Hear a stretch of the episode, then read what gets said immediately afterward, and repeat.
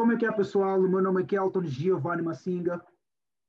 Meu nome é Gilson José Amaral e este é o Project 258. Quero agradecer a todos vocês que estão a curtir o Project 258, dizer que podem encontrar o podcast no Anchor FM, no Google Podcast, no Spotify, no Apple Podcast. Uh, e hoje nós vamos falar de um tópico muito quente, que são as novas regalias da Assembleia da República, um tópico que todos os jovens estão a falar. E nós hoje temos um jovem especial e ele, ele, tem mais, ele entende mais dessas coisas e vai conversar conosco. E eu quero que ele se introduza. Paulo, introduce yourself. Nobre uh, Gilson, uh, permita-me cumprimentar e, na mesma sequência, agradecer pela oportunidade. Eu sou Paulo Araújo, venho de Moçambique, Beira, estudante na African Leadership Academy, uh, sou membro do Parlamento Infantil de Moçambique e, yeah, em linhas gerais, este é Paulo. Muito obrigado, Paulo, mais uma vez, por aceitar o convite do Project 58 e se juntar a, no, a, a nós para debatermos este tópico aqui muito interessante, que acho que até é o tópico da semana, tal como o Gilson disse, todo Moçambique está, está ainda a debater, a debater sobre este assunto. E para hoje, como vocês estão a ver aqui no ecrã, vamos fazer a reação da notícia né, que, que passou na, na, na, na, na STV. E este vídeo aqui foi postado no Instagram pelo uh, o País Online. Então, nós vamos fazer a reação do vídeo e vamos, uh, vamos debater uh, cada regalia, cada subsídio ao longo do vídeo e queremos com isso criar um diálogo uh, com, com, todos, com todos vocês, os seguidores do Project 258 e gostaríamos também que vocês expandissem esse diálogo para fora das redes sociais, etc. e para ver como é que nós, moçambicanos, estamos a reagir perante essa situação e o que achamos que deve ser feito. Então, Vou já começar aqui o vídeo e vamos a isso. Declara aprovado na generalidade o projeto de lei do Estatuto do Funcionário e Agente Parlamentar. Foi aprovado na generalidade e por consenso pelas três bancadas. Trata-se de um instrumento que visa regulamentar e criar um estatuto próprio para os funcionários do Parlamento indicados pelas bancadas, o afeto ao Secretariado-Geral da Assembleia da República. É uma aprovação feita numa altura de restrições nas contratações de funcionários públicos e de limitações na realização de despesas do Estado. E, ao mesmo tempo, estão suspensas discussões sobre salários mínimos pelo segundo ano consecutivo. Entre diversos elementos que o projeto aprovado apresenta, destaque vai para as regalias e privilégios para os funcionários e agentes parlamentares. Vamos por partes. Artigo 17. Mudança de carreira. Qualquer funcionário e agente parlamentar que tenha obtido nível acadêmico ou técnico profissional correspondente ao exigido nos qualificadores profissionais pode ser promovido com dispensa de concurso. Artigo 21. Sobre efeitos salariais da Comissão de Serviço. O funcionário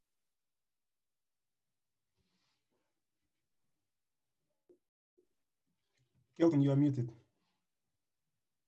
Já dizia que é importante nós pararmos para discutirmos o primeiro, uh, o primeiro artigo, né?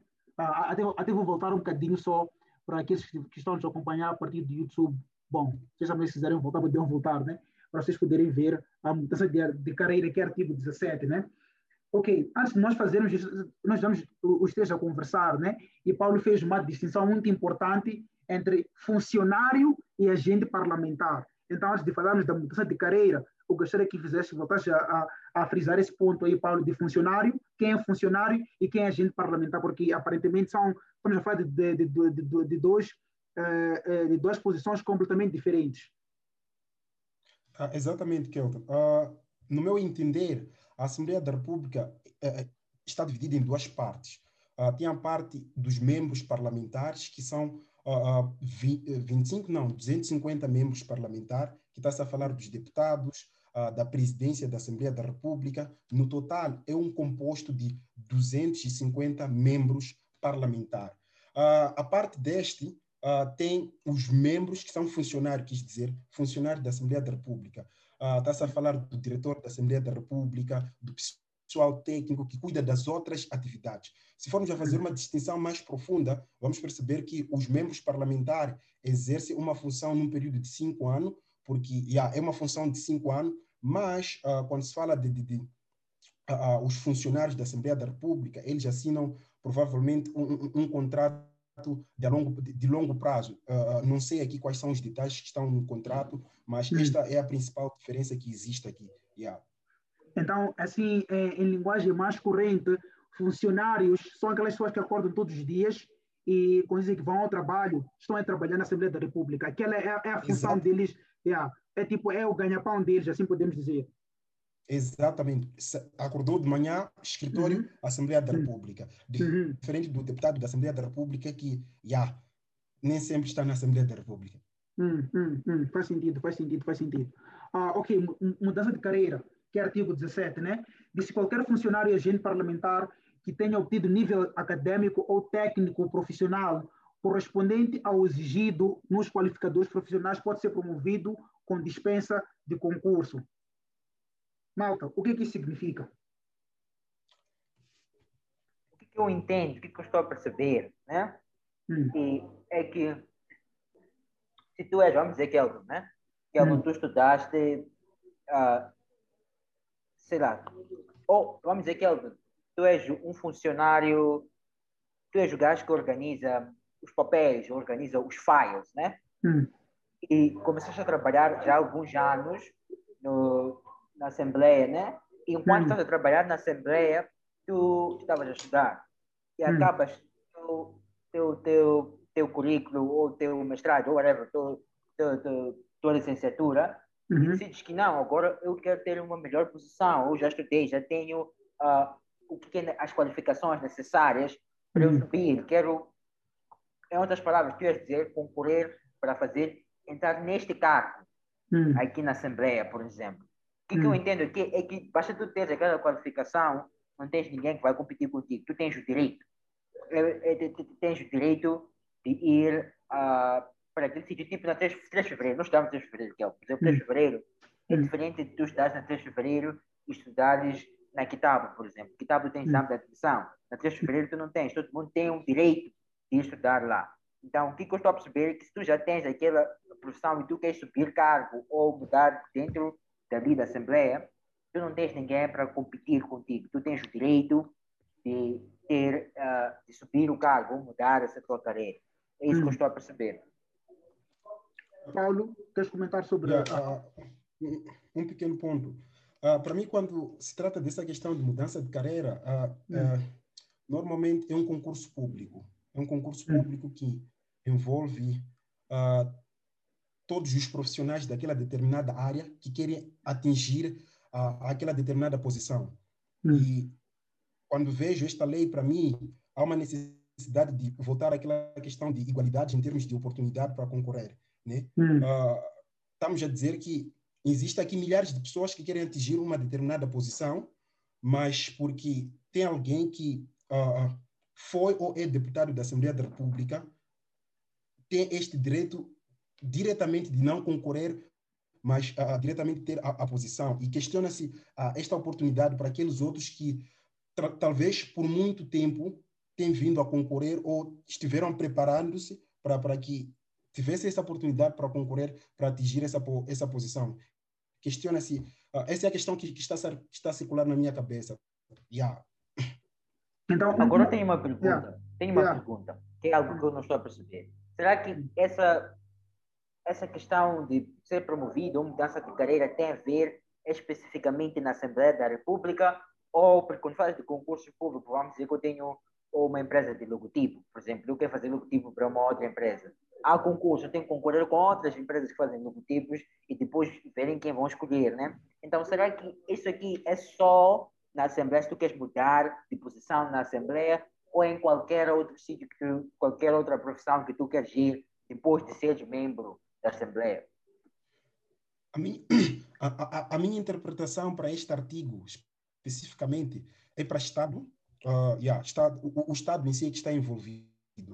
Uh, olho para aquele deputado que foi o deputado cessante da Assembleia da República, mas agora ele está a exercer uma outra função num outro setor no Estado.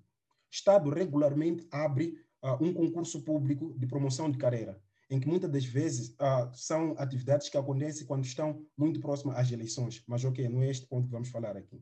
uh, nesse processo de promoção de carreira, uh, existe lá diversas pessoas que querem atingir este, este nível, querem ser promovidos de carreira. Talvez porque já, termi já terminaram o seu nível acadêmico e já existe essa necessidade de promover a carreira. Então, porque tem aquele funcionário que foi deputado da Assembleia da República ou que é deputado da Assembleia da República, essas pessoas ficam inibidas de concorrer a essa posição porque o deputado da Assembleia da República está lá para que tem esse privilégio diretamente de, sem passar do processo de concurso, e ele ganha essa, essa oportunidade de atingir a, a, a posição. E aqueles que em algum momento querem concorrer, uh, em algum momento ficam limitados ou acabam não, acabam não concorrendo. Yeah, esta é a minha interpretação especificamente para este artigo.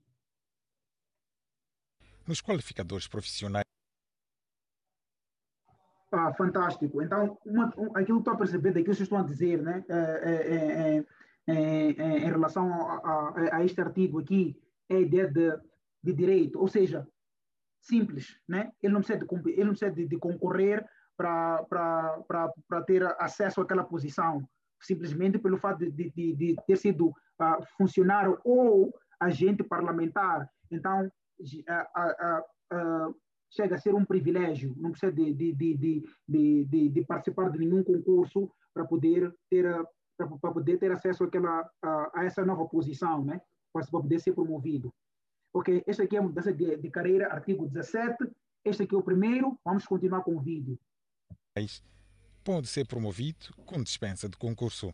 Artigo 21. Sobre efeitos salariais da Comissão de Serviço. O funcionário e agente parlamentar que tenha exercido funções de direção, chefia ou de confiança por um período de cinco anos seguidos ou interpolados, desde que tenha avaliação de desempenho positivo, beneficia do direito a receber o vencimento correspondente ao cargo mais elevado, desde que tenha exercido este último cargo pelo menos três anos, ou se exerceu cargos diversos, o vencimento do cargo que exerceu por maior período. Aquisição da viatura de serviço.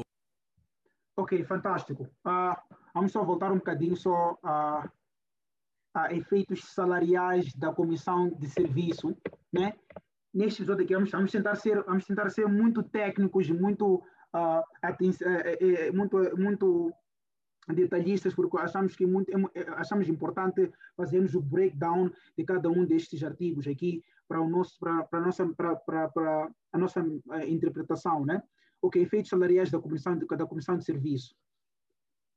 Eu tenho uma pergunta para vocês antes de tentar espero que entendemos todos né? Qual é qual é a ideia de efeitos salariais da comissão de serviço quero acreditar que entendemos todos, né? Mas vou só fazer um, um pequeno resumo antes de fazer a minha pergunta.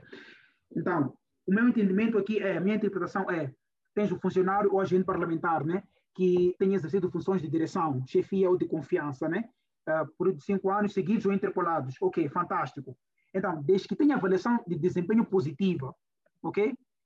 Desde que este funcionário tenha tido uma avaliação de desempenho positiva durante eh, estes cinco anos uh, uh, que, que, que, esteve a exercer esse cargo de, de chefia, tem um direito, tem um privilégio de receber o vencimento correspondente ao cargo mais elevado.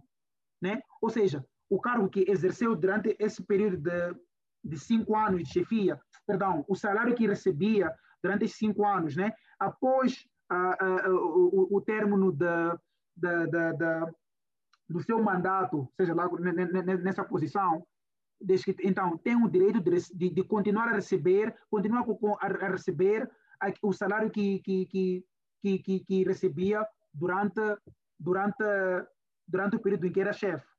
Não sei se está a fazer sentido, estou a complicar um bocadinho mais, a não ser que vocês tenham uma ideia diferente. Faz sentido, né? Agora, então, se faz, faz sentido, a minha, a minha primeira pergunta é que tenha avaliação de desempenho positiva. Quem que tipo faz essa avaliação de desempenho positiva? Quem que está, quem que está encarregue de, de, de fazer essa avaliação, dizer que, ok, Paulo, uh, eras diretor X na Assembleia da República uh, e durante o teu, o, o, o, teu, o teu mandato, durante o teu período como, como diretor, foste um excelente diretor. Quem é que faz essa avaliação? Hum. Não sei se é a resposta certa, mas esse é um assunto muito mais técnico e, e, e, muito mais profundo. Acho que está relacionado mesmo com, com, com, a questão da liderança da Assembleia da República, os recursos humanos, todo esse processo. Mas não é para responder a tua questão, mas tem uma hum. questão também na minha cabeça que está relacionada até quando? esse hum. vencimento? Até quando? Não está aqui estipulado, acho que não está claro. Até quando? Hum. Gilson. A minha opinião, uma, essa pergunta que fizeste, Paulo, essa é boa pergunta. Eu, eu acho que a resposta porque que não tens, porque até quando? Uma coisa que, que advogados gostam de fazer quando pegam a lei é procurar uma coisa que chamamos de loopholes. É procurar falhas, posso assim dizer. É como se fosse jogar GTA, né? Você está a jogar GTA e tu queres ganhar uma missão, o que tens que fazer? Tu vais procurar falhas do jogo, que são aqueles códigos, tu procuras, já só precisar X bola duas vezes, e ah, o gajo vai ter vida, não vai morrer. Então, eles estão a fazer isso. Eles fizeram aqueles códigos, aquelas batotas do GTA, e eles não vão te dizer quando. Tu não vais ter essa resposta. Então, se tu queres, como é que tu vais fazer um debate contra, contra eles, por exemplo? Tu és um advogado, vamos assim dizer, né? Tu és um constitutional lawyer e queres ir discutir sobre essas cenas, dizer que não, isto é errado por causa disto, isto, isto. Tu não tens como fazer esse, não tens como fazer esse debate, né? Porque eles não têm, têm, têm detalhes que estão fora. Porque quem decide o tempo, como é que está decidido? Não tens nada, não sei se você percebeu o que eu estou dizendo, não tens nada que, que, está bem definido, não está bem definido, está tudo para inter, interpretação. Então depende da interpretação, como é que eles estão a interpretar. Então aí já tens problema, porque já não é nada objetivo, é tudo subjetivo, depende da interpretação da pessoa. Então eles, com sucesso, conseguiram fazer uma batota de GTA onde os gajos são prova de bala. Estás a perceber o meu point, o meu point of view? Então, por isso que tu não tens isso. Não precisas ter isso. Porque não, não, não, tu não vais ter como ter argumentos contra. Porque eles não, não puseram um certo detalhe. Não sei se estão a perceber o que eu quero dizer. Apenas só para acrescentar na visão do Gilson, ah, uma coisa muito importante que, que, que estudei nos textos normativos, que está relacionado com leis. Uh, esses textos não podem ser ambiguosos. Tem que ser muito específico, muito claro. Não podem deixar dúvida. Estamos a dizer que a, a, se, se, lê, se, se vou ler uma lei, as pessoas devem entender, perceber o que está-se a falar desta lei. Se a lei começa a deixar dúvida, alguma coisa não está bem. Alguma coisa não está bem e há necessidade de se pensar, se possível, uh, reestruturar a tal lei. Então, se começamos a ver esses pequenos lapsos aqui uh, no artigo penso eu que alguma coisa deve-se uh, voltar a pensar-se para deixar um pouco mais claro, porque para mim é um pouco confuso. Uh, yeah, são vários deputados que existem na Assembleia da República, são vários que já lá passaram, e até quando? Até quando é muito importante para mim, porque tem deputados que ainda virão. E até quando isso vai durar? Por quanto tempo